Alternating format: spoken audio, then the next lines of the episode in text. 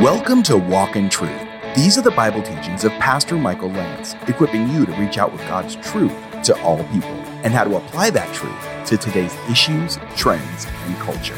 Learn more about the program and our church when you visit walkintruth.com. Now, here's Pastor Michael teaching in Psalm 2 called Why Are the Nations in an Uproar? We're going to turn to Psalm chapter 2, where we would have been on Wednesday night. Uh, I was in my office after a time of prayer doing one of those, Lord, are you sure? Lord, are you sure? He's always sure of what he's doing, so that's always good. Anyway, Psalm chapter 2. We're going to read the passage as we normally would, and we'll come back and break it down. And if you're physically able to stand, would you stand with us for the reading of God's word? Psalm 2, verse 1.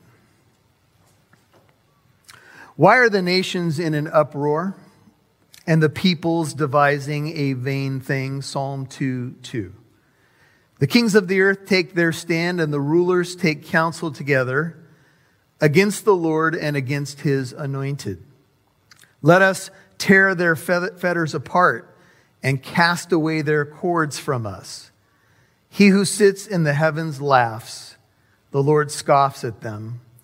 Then he will speak to them in his anger and terrify them in his fury. But as for me, I've installed my king upon Zion, my holy mountain. I will surely tell of the decree of the Lord. He said to me, Thou art my son, today I have begotten thee. Ask of me, and I will surely give the nations as thine inheritance, and the very ends of the earth as thy possession. Thou shalt break them with a rod of iron, thou shalt shatter them like earthenware. Now, therefore, O king, show discernment. Take warning, O judges of the earth. Worship the Lord with reverence and rejoice with trembling. Do homage to the Son, lest he become angry and you perish in the way, for his wrath may soon be kindled. How blessed are all who take refuge in him. You may be seated. Father, thank you for your living word. Thank you for Psalm chapter 2. It is very relevant and very prophetic and uh, has a lot of application for our day. Each time we open the Word of God, it's tempting to say this is for somebody else, but we need to hear this for us in our generation. There's so much going on and so many uh, question marks, and, and maybe for some, they've walked into this place and fear is uppermost. Or for others, maybe they're just saying, Man, I'm I'm wanting to take a stand right now with other believers. And we need discernment, Father, in how we're supposed to do that as the church, because your word is what should dictate to us how we're to behave and look at the world. But this psalm is very relevant to us, Lord. So I'm asking by the power of your Holy Spirit, by your direction, that you would show us what you want us to see, give us ears to hear what the Spirit says to your bride, your people in this hour. In Jesus' name I pray. If you agree, would you say, Amen? Well, uh, this last week, there's been a lot going on in the church, and it's really started from the beginning of this whole, what's been called a pandemic. And uh, in the last uh, just maybe 24, 48 hours, we've gotten reports that three major churches have received cease and desist orders from the governing authorities. Uh, one of them is Calvary Chapel, Thousand Oaks, pastored by Rob McCoy. The second church is Grace Community Church, pastored by John MacArthur. The third church that I know of is Calvary Chapel, Chino Hills, pastored by Pastor Jack Hibbs. Each of those churches has received a cease and desist order from the government saying that we are no longer able to worship within our building. Now, this building was built uh, and opened about five years ago. It'll be five years in October. If you look up, you can see there's pretty high ceilings here. There's a nice air conditioning unit working. And what we've been given from the state of California is basically these rules. They want us to meet outside in 90 or 100 degree weather with masks on, socially distanced, and they've also said we can't sing. So a lot of churches have said, you know, what you're asking of us is impossible of all, we have to have a, a place to meet outside that's big enough.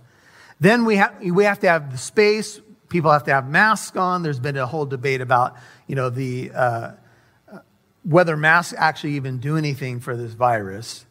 And so a lot of churches, especially the bigger churches, when the uh, original rulings came down, they said, well, you can meet, but you, can, you can't have over 100 people in your sanctuary. Example, Grace Community Church has a 3,000 seat sanctuary. Average weekend attendance, probably seven to 8,000 people. I don't know what Chino Hills has, but there's uh, seating probably for several thousand but I'm hearing that they're having 10 to 15,000 people come on a weekend. How in the world is a church expected to keep these guidelines? It's making it really impossible for us to meet and to do what we're called to do. And let me tell you that for me as a pastor, my greatest concern is not the political world or what the state is saying. My greatest concern is you.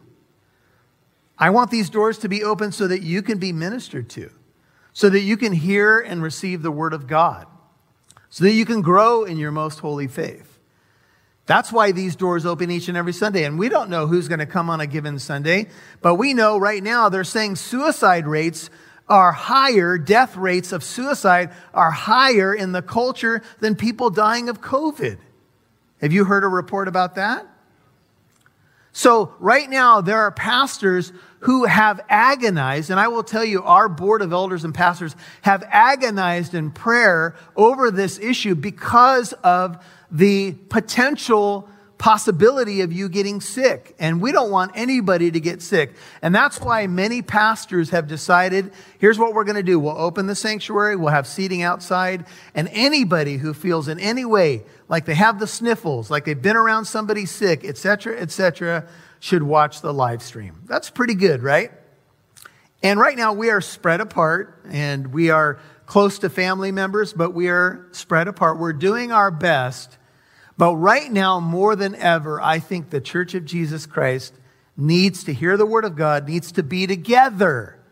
You know, we were created as one body to be together, not to be separated. And right now, I know that live stream is the second best for a lot of people, and I understand that. And and I have concerns for the flock, and I would say, hey, if you have underlying health conditions, please continue to stay home and watch via live stream. But you know you're missing something right now. That's the fellowship of the saints. That's the corporate gathering of worship. That's us being together and encouraging one another, and all the more as we see the day drawing near, as the book of Hebrews tells us. So here we are on this Sunday morning, and by the way, uh, Calvary Chapel Thousand Oaks was told the first 1,000 people who showed up at that church this morning would be cited. They would be cited. So the pastor said, Well, you, you'll get an extra gift if you come to worship this morning. and it's not a coffee mug, baby. Right? Now, as far as I know, uh, I heard that they're worshiping and it appears that maybe nothing has happened. And I know that many have been praying that the Lord would grant us favor and protection. And isn't it interesting the times in which we live? Some of you are going, No, I don't like it. hey, I'm with you. I'm with you. But it is to me an exciting time to be a Christian, and we have been called to stand. Now, we, we want to take the stand for the right thing in the right ways. We want to do it lovingly and respectfully. We all realize that. But right now, we're sensing something in our country that's been happening really, friends, for decades. It's been happening in our universities, it's been happening in our media, it's been happening in our culture. And there is a, there's been really a train that's been chugging along to try to get rid of God, to try to get rid of the morality of the Bible, to, tr- to teach our children that there's no absolute truth. And I tell you what, I start looking at what's happened in the last 30, 40 years in our country, or a little bit more, actually since the 60s. And I, and I have to ask myself, what have I done about it? And in many ways, I think we've been asleep at the wheel. While we've sent our kids off to secular universities, and they've been taught pretty much that there's no God, there's no absolute truth, and they've been taught a, a cultural mindset now that's being played out on the streets. The latest thing is that now they're burning Bibles in one of our American cities. So, what do we do now, you might be asking? Here we are in the city of Corona where it's a Sunday morning, it's the Lord's Day, it's going to be a beautiful day. What should we do? What does the Bible say about times like these? This is why I felt a tug, and I'll tell you, it happened just about 20 minutes ago in prayer that we should go to this psalm. Now, the psalm opens why with the question why, and we'll turn over to the book of Acts in a little bit, and we'll see that the psalm is given credit to David, although at the top of my Bible it doesn't say a psalm of David. But the question opening Psalm 2, and remember the Psalms were written about over about a period of 500 years. Uh, many of them are located about 1000 BC, just to give you a time marker, about the time of David.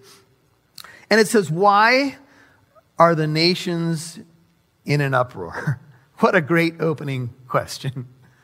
The question why? Why do you think the nations are in an uproar right now? What causes the uproar among people? Well, I'll tell you what it is. It's when we don't have any direction, when we live with a mindset that there's no God, there's no order, it's all about man and what man wants to accomplish. Why are the nations raging right now? Why is everything in an uproar? Why in our country is what is happening now happening? I mean, what is it that we're trying to say? Well, it's we've lost our way in many respects. Because God is a God of order, not a God of chaos. But we, we, in many ways, have to say that maybe we've even let each other down within the church. Because oftentimes people have looked at the church maybe for order and maybe they haven't seen it in our lives. Amen? I mean, if we're chaotic and we're living like the world, then the world can tend to lose hope. You'll hear more from Pastor Michael in a moment. Hey, ladies. You're invited to a women's Christmas feast this Saturday evening at Living Truth Christian Fellowship in Corona. The feast, Simply Christmas, will be a time of fellowship and dining while celebrating Jesus, who came at just the right time. Come and enjoy music, food, and conversation outside Living Truth Christian Fellowship in a Christmas twinkle lit tent. Simply Christmas will be from 5 to 8 p.m. this Saturday, December 12th. Don't worry, gals, the tent will have heaters. The event is $20 per person. Please register now on the Living Truth Christian Fellowship app or call 844 48 Truth during normal business hours. That's 844 48 Truth. See you there. I'm Rob Newton, Program Director for Walk in Truth with Pastor Michael Lance. I've been working with this ministry for nearly three years. I have to tell you, I'm so blessed the Lord has connected me with Pastor Michael and the entire staff at Living Truth Christian Fellowship. I've worked with quite a few ministries, and I'm going to be honest with you, I could be skeptical. Well, if I'm really honest, judgmental right off the bat because of my past experiences working with other ministries. I'd think, okay, they seem kind and loving. Let's see how long this lasts. Anyway, the point I'm making is that Pastor Michael and the entire staff, and I mean the entire staff, are wonderful people. Did you know before we end a staff meeting with prayer, we end it with making a list of people who need or are asking for prayer and pray for them too? I can go on and on about the staff, but time's ticking away. If you've been listening for some time, I want to let you know from my experience, Pastor Michael is a good man. He cares about the mission the Lord has placed before him. He loves his church, and he loves you. Why else would he speak the truth even when you don't want to hear it? This podcast exists because of him and the Lord's gift to him. We would love to expand this ministry to be on more radio stations, and we need your help to do it. Before we can add a radio station, we need our largest radio station airtime bill to be completely funded by listeners like you. That price per year is $44,500 a year. Now let's get transparent. Walk in Truth has been on the air since 2012 thanks to our church.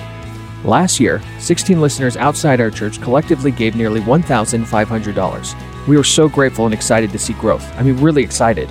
This year, in all its uncertainty, has surprised us and given us so much hope. So far, 191 listeners have collectively given nearly $11,000. It's amazing, right? We would love your help and support to raise the remaining $33,500. Monthly partnership is what we need. Can you commit to giving at least $1 a month? We have a lot of podcast listeners, and if even half commit between $1 and $5, we will make our goal. If everyone thinks, well, others will give that $1 a month, I don't need to, then most won't give. Your monthly partnership is needed. If you're a new listener, please only help by praying for our ministry and its mission to equip people with God's truth. But if you've listened for some time, and you're starting to see Walk in Truth as I do, please commit to giving $1 to $5 a month. Or if you're already a monthly partner, upping your gift by $5. Please visit walkintruth.com today to give your tax deductible donation. That's walkintruth.com. And thank you. We'd love to see who's listening, so please connect with us on Facebook, Twitter, or Instagram. Just do a search for Walk in Truth Show. Now, back to Pastor Michael Lance right here on Walk in Truth. In many ways, have to say that maybe we've even let each other down within the church. Because oftentimes people have looked at the church maybe for order and maybe they haven't seen it in our lives. Amen? I mean, if we're chaotic and we're living like the world, then the world can tend to lose hope.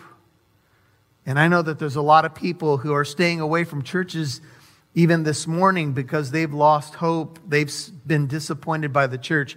And we have to remind them that we're imperfect. Amen. We have to remind them that we need grace. But today, the church has an opportunity to step up and, and hopefully bring peace in the midst of the storm. Why are the nations in an uproar? And the peoples devising a, faint, a vain or what we might say is a futile thing. You know, ultimately, secular humanism at its root, that is, that man is the center of the universe, has to have a takeover plot. And this has been happening for quite some time now. And when man takes over, when man becomes the center, when man tries to be his or her own God, the consequences are frightening. Because when we look in the mirror, we know we don't have the goods to do it. We face the reality of death. We face the reality that we don't have all the answers. Here we are in a very advanced computer age. Here we are in an age where, you know, we have things at our fingertips, information, weaponry. I mean, we could go down the list. We're a very advanced technological age, yet we have the same old issues, the same old problems, the same old dilemmas. And the people of the earth, the nations are in an uproar. Our nation is in an uproar. The people are devising a vain thing. What are they devising?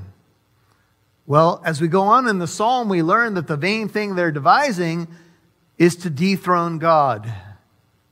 And you can be assured that what is at the heart of man's rebellion is a desire to take the place of God. This is the battle.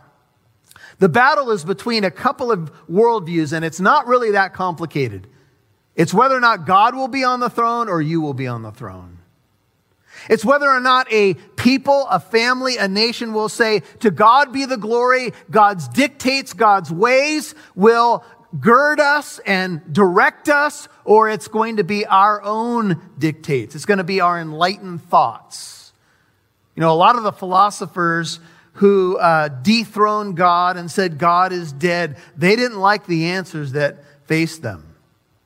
Because really, when God, when you pronounce that God is dead and he no longer exists and no, longer has a say in your life, then you're driving the bus. And I tell you what, right now it's headed for a cliff. And what a lot of us have been praying about for quite some time now, I would say for me, decades in this very city, with other pastors and leaders is for revival. And here's the good news.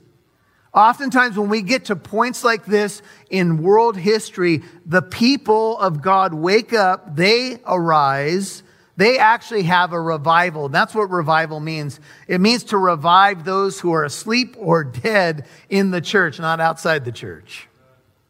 And then they start to permeate society. They start to stand up, and then all of a sudden there's a opportunity for true revival. The peoples are devising a, vain thing. Look, if you try to live your life without God, you, what you're going to find is vanity. See that word vain in the very first verse? That's a word. There's a, there's a Hebrew word there, and I'm not sure if it's the specific word that's used in Ecclesiastes, but if you've studied Ecclesiastes, what Solomon says over and over and over again is vanity. All is vanity. And the book is written with a mindset of eliminating God from the equation. So it's life under the sun, the, the ball of fire over our planet.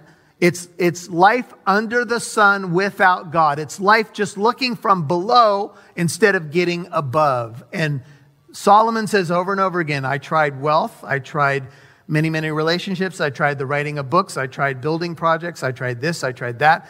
I tried 700 wives or 700 wives and 300 concubines. That's a thousand women in his life.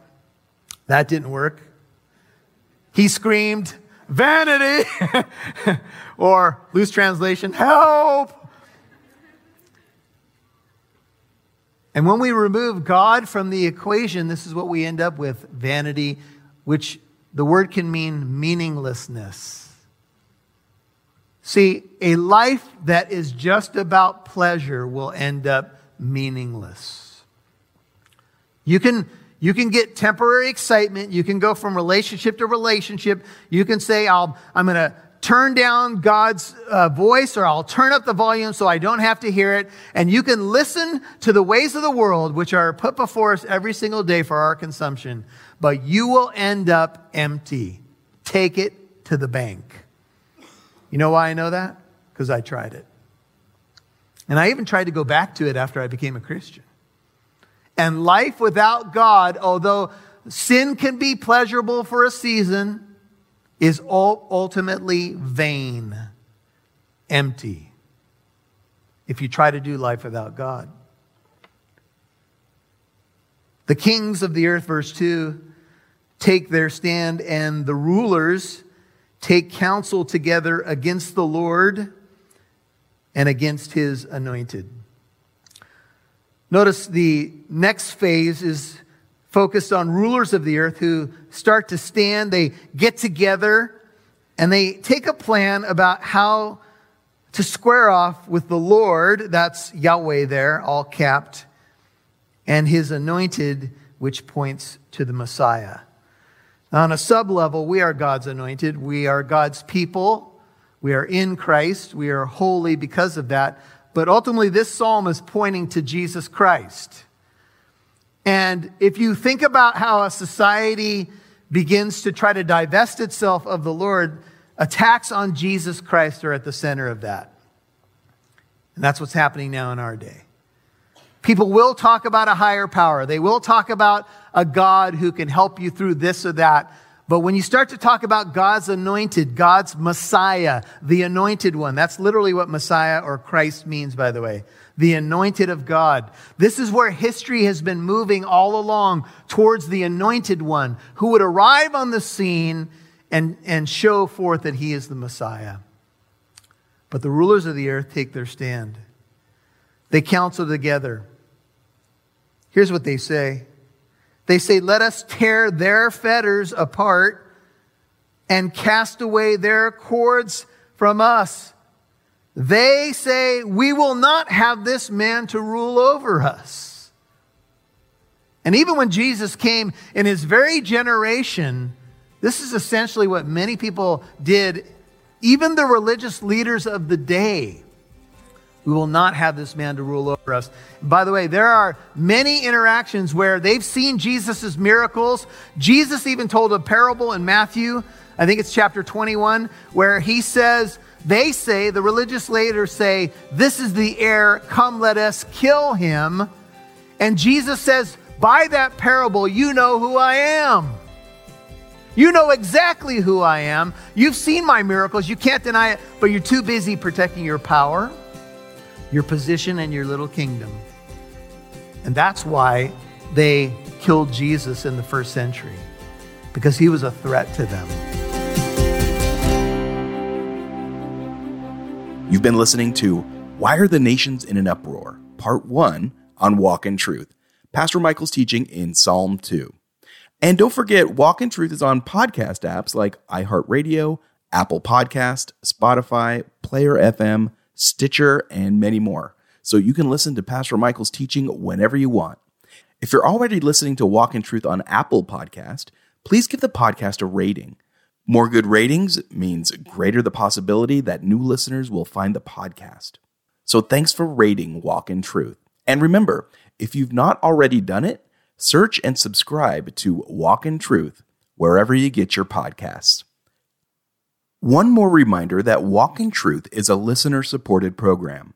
Your tax deductible donation helps us broadcast on radio, provide the podcast, and do free apologetic events. It's all part of our mission to equip you with the truth in the Bible and to help you apply that truth to today's issues, trends, and culture. Please consider becoming a monthly partner too. $10 a month is greatly needed. Visit walkintruth.com and click donate. That's walkintruth.com. And join us tomorrow for part two of Pastor Michael's teaching in Psalm 2 called Why Are the Nations in an Uproar? I'm Mike Massaro. Thanks for listening to Walk in Truth. Our goal is to equip you to reach out with God's truth to all people.